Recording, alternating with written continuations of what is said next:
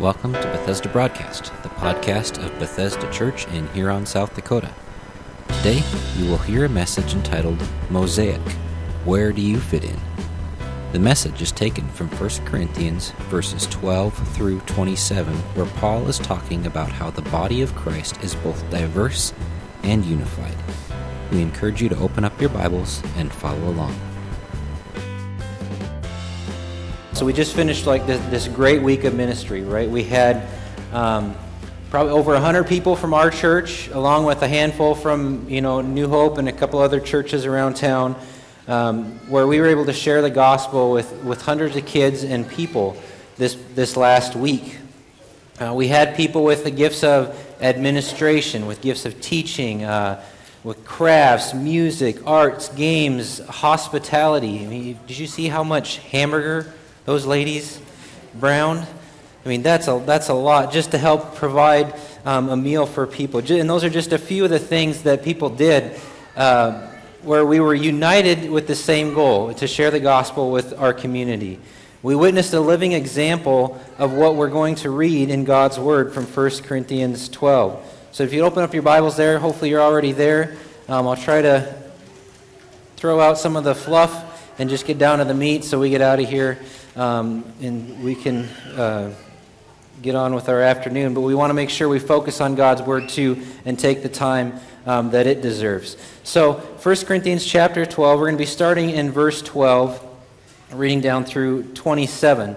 Um, but verse 12 reads, For just as the body is one and has many members, and all the members of the body, though many, are one body, so it is with Christ. Um, and so Paul is using the illustration of a physical body to represent a group of believers in a local setting at Corinth. Uh, it's a great illustration because it's something we all can relate to, right? We all have a body.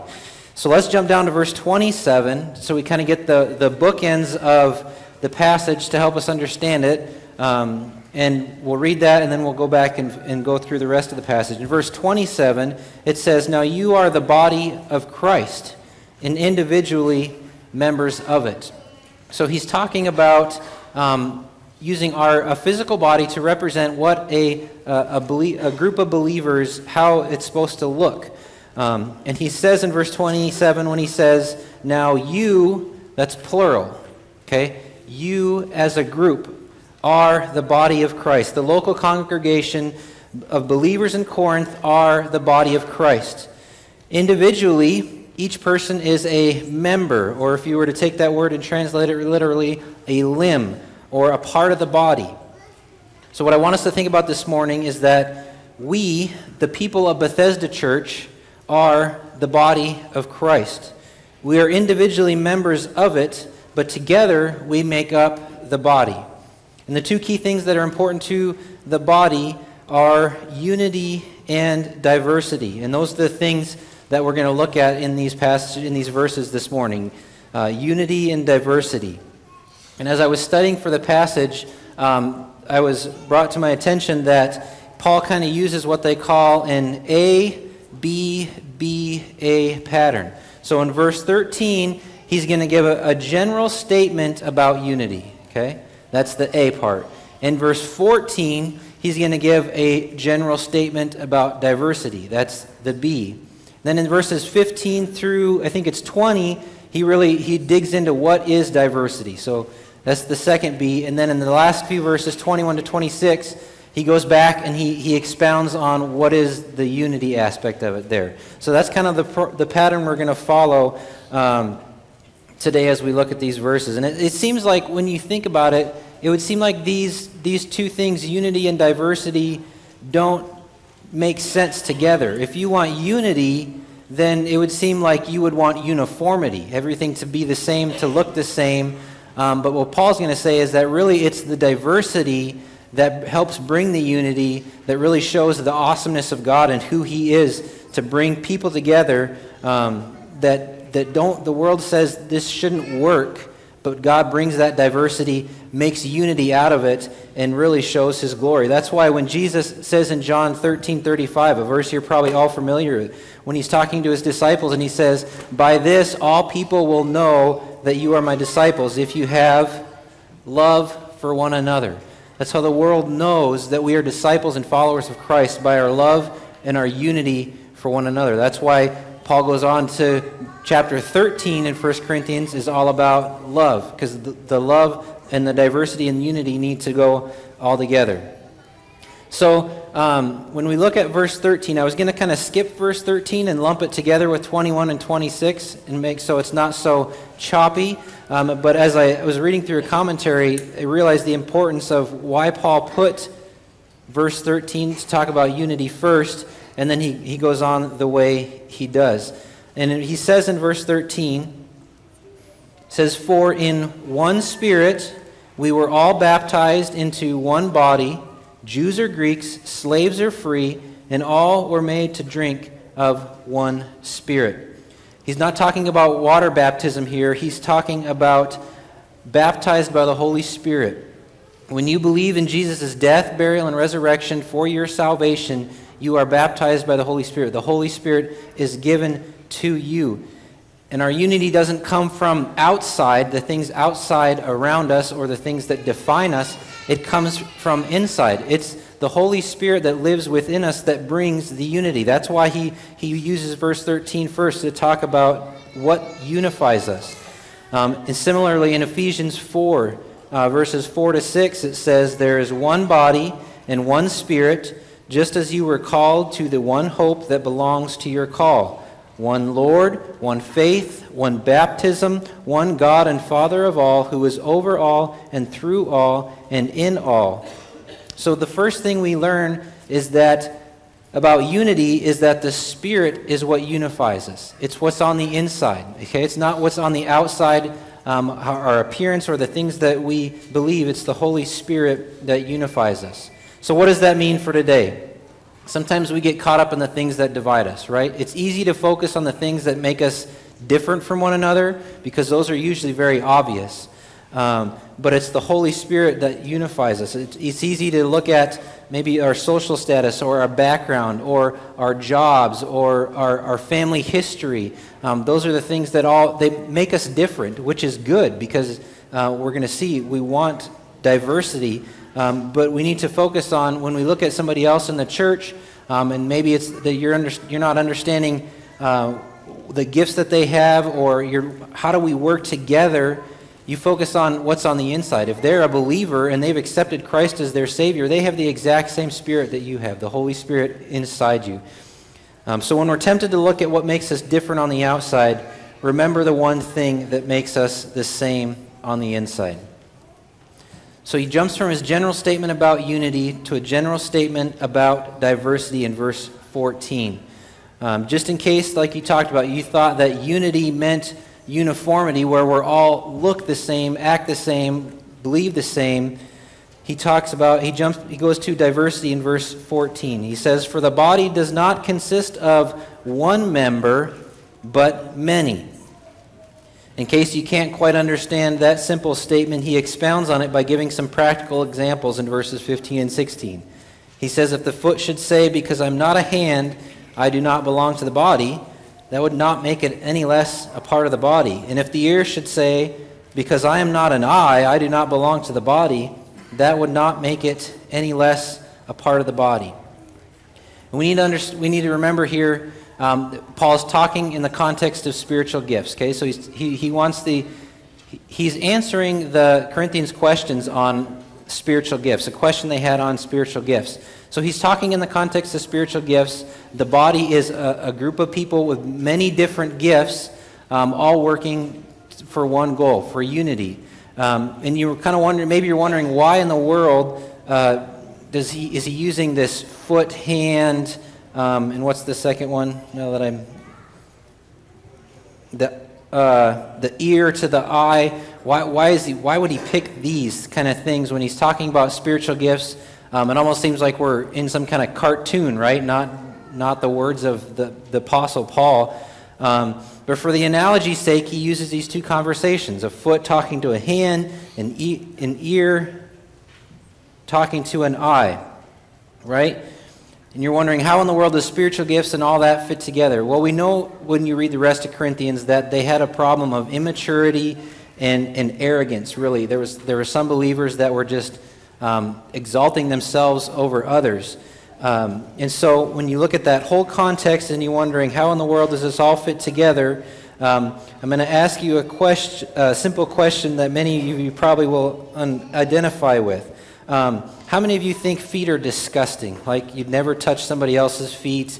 Uh, it's just, they're weird. When I walk around with my toe shoes, you think I'm just the strangest person in the world, right? How many of you think that? Raise your hand if you think feet are disgusting. Okay, only a few of you are willing to admit it in person right? I'm pretty sure there's more of you. Sawyer's got his hand raised high, right? Now, how many of you think hands, they're just disgusting in the same way, right? Hands are like, right? It's, it's, it's a, in a sense a less honorable part of the body that most people don't really like to deal with versus your hands. They're just normal, a more honorable part. Um, so the, the less honorable um, gift or part of the body is talking to a, a, part that's more honorable, that's more used. And he's saying, Well, I'm just a foot, I'm not a hand, or I'm just an ear. I'm not, I'm not as important as the eye, so I'm not a part of the body.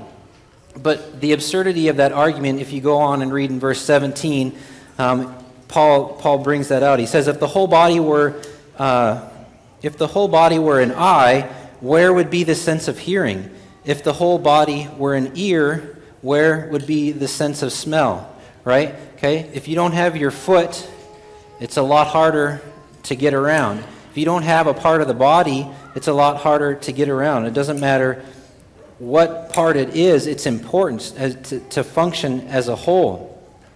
And then when we come to verse 18, the reasoning behind why all these parts are important, it says in verse 18, but, very important word when you're reading the Bible, as it is, God arranged the members of the body, each one of them as he chose. Okay?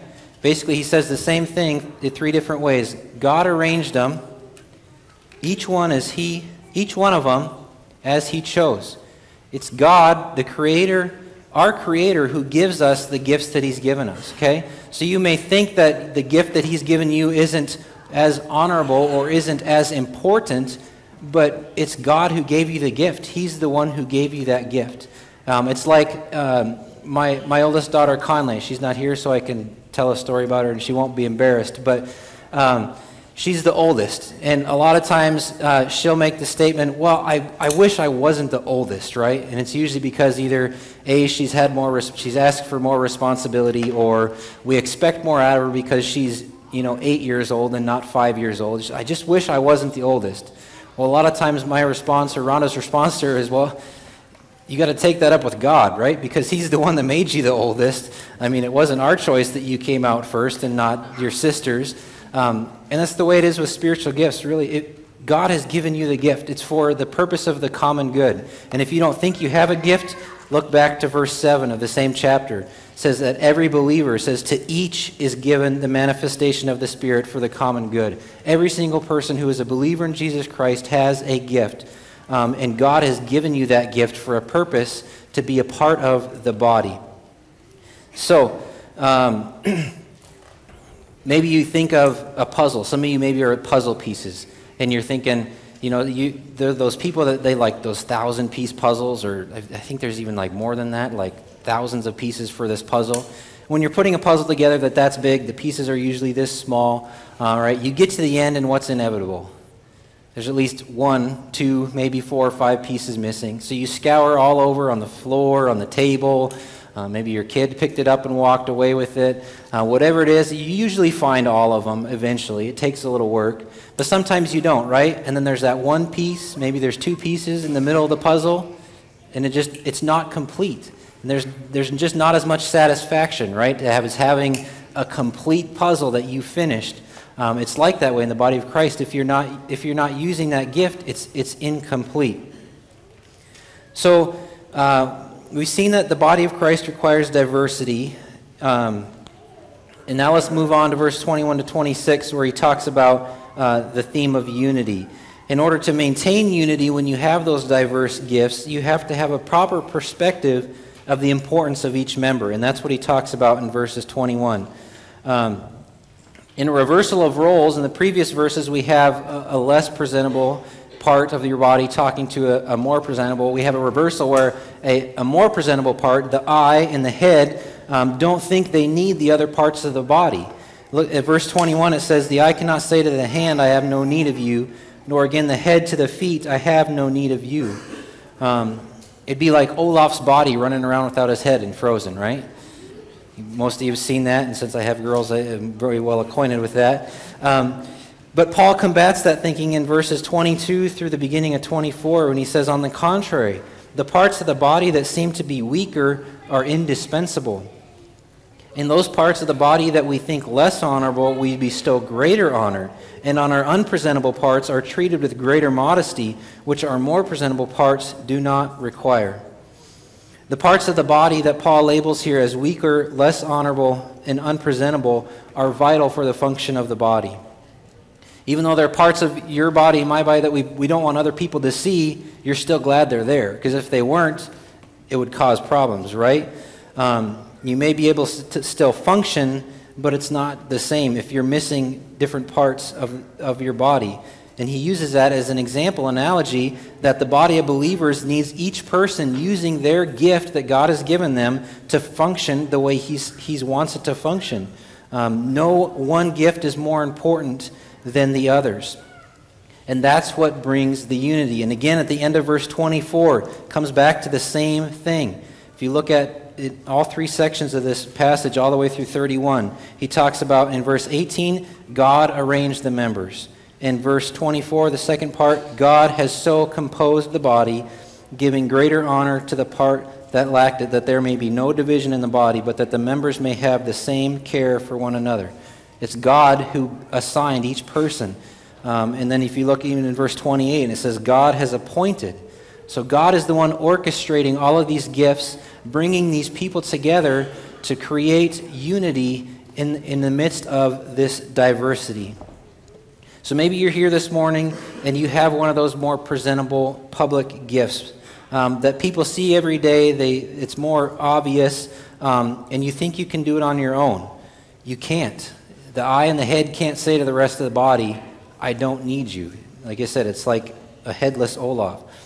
Um, he chose the gift that he chose to give you the gift for the common good of the church, not so you could do it on your own. Um, you can't even do it with people who have similar gifts, right? If you try to do it with people who have the same similar gifts as you, it, it's not going to work. You can't function like the body. You need the entire body. Um, maybe you're here and you feel like your gift is insignificant. It's not that important. It's, it's in the background. Hardly anybody ever gives you praise. Um, you know, most people don't even know what you're, you're doing. Um, you need to remember that in God's economy, you are highly esteemed. He says those things that we seem that seem weaker, less honorable, are actually exalted. Those are the those are the things that he thinks are extremely important. The creator of the universe, he looks at your gift that he's given you and the work that you do with honor and pride, whether it's putting up chairs, or, cleaning or doing things like that that aren't as noticeable. He looks on those with honor and pride, and they're no less important to the function of the body. Maybe, you're at, maybe God is asking you to do more with the gifts and talents He's given you. You may serve a little bit already, but it's not that much of a sacrifice. Is God calling you to do more for the body of Christ? Um, you shouldn't have to be asked to use your gifts. If you're a believer, you've been given a gift, um, you should care for the body of Christ. And you shouldn't have to be asked to say, well, can you do this or can you do that? You've give, been given a gift. Use it. God isn't, God isn't waiting to, for somebody to ask you, He's given it to you for you to use. And maybe you don't even know what that is. Maybe you don't have a clue what your gift is. Um, you're a follower if you're a follower of Christ, you've been given at least one, probably more than one. Most people have, are given and blessed with many gifts and abilities and talents. Um, but if you don't know what that is, the biggest thing is just start serving. A lot of times you don't know how God has gifted you until you start doing something and God shows you that you're actually really good at that. Um, that's why He's given you that gift. Or, or, talk to the church leadership. There's different studies and tests that can be done to try to discern some of those things. Um, or maybe you're here this morning and you realize that you're not a member of the body of Christ. You're not even a hand or a foot or a leg yet. You're not even there. You've never accepted what Christ has done on the cross as the payment for your sins. You realize that your sin has separated you from God and you need a Savior. Um, don't walk out the doors today without talking to somebody about how you can become um, a member of the body of Christ and how Christ can become your Savior and wash away your sin. And as we, as we stand to pray, um, you guys can go ahead and stand. We'll close here as we're a little bit late. But um, maybe take Paul's analogy a little bit further. Um, maybe there's, I, I, believe that there's people here, members of the body of Christ at Bethesda Church, um, that have experienced atrophy. If you've never know what that is, it's where an arm goes dead or a foot goes dead because you just can't, it hasn't been used in a while. Um, for whatever reason, you've quit using the gifts that God has given you um, to serve the body of Christ. That's the reason He gives us gifts. And if you're not serving as a part of the body, you're hindering the body, right? Um, I read somewhere that your big toe, when you walk, it supports 40% of your body weight, okay, uh, compared to the other ones. The other four carry that other 60%. But that big toe is the majority. So if you lose that big toe, all those other ones got to compensate and carry 100% of the load when they were only designed to carry 60% of the load. That's what happens when you're not using your gift. Um, there's never a shortage of need. You heard about Awana, uh, teachers, Sunday school and ABF teachers. Um, I, I, I don't think I've ever been in a church where they walk in and say, yeah, we've got all our volunteer positions covered, right? There's always a need. And imagine what, what could God do if there was more helpers in Awana than our kids? Do you think he'd send more kids, Jeff? Yeah, okay. Imagine what would have happened if instead of having like 100 some people at Super Summer Jam, we had 200 people. Imagine how many kids we could have reached. Imagine if instead of having 20 to 30 people go out and knock on doors and canvass the neighborhood, we had 100. How many more people would that have brought that heard the gospel and had a chance to respond? Okay? If you are a believer in Jesus Christ, you've been given a gift and you're supposed to use it for the common good and whatever that may be. Um, maybe you think your gift is more important. It's not. Um, God has given all of our gifts and brought the people here in this church together for the common good of building the kingdom and, and showing how awesome and amazing He is by bringing many people from different backgrounds, from different family structures, different jobs together where the world says, How in the world can that work? It doesn't make any sense. It doesn't make any human sense, right? So well, hopefully you're using your gift to further the body of Christ. We hope you've enjoyed today's message. If you would like to know more about Bethesda Church, you can check us out on the web by going to our website, which is BethesdaMB.org. That's Bethesda, M as in Mary, B as in boy.org. Or check us out on Facebook by searching for Bethesda Church of Huron. Have a blessed day.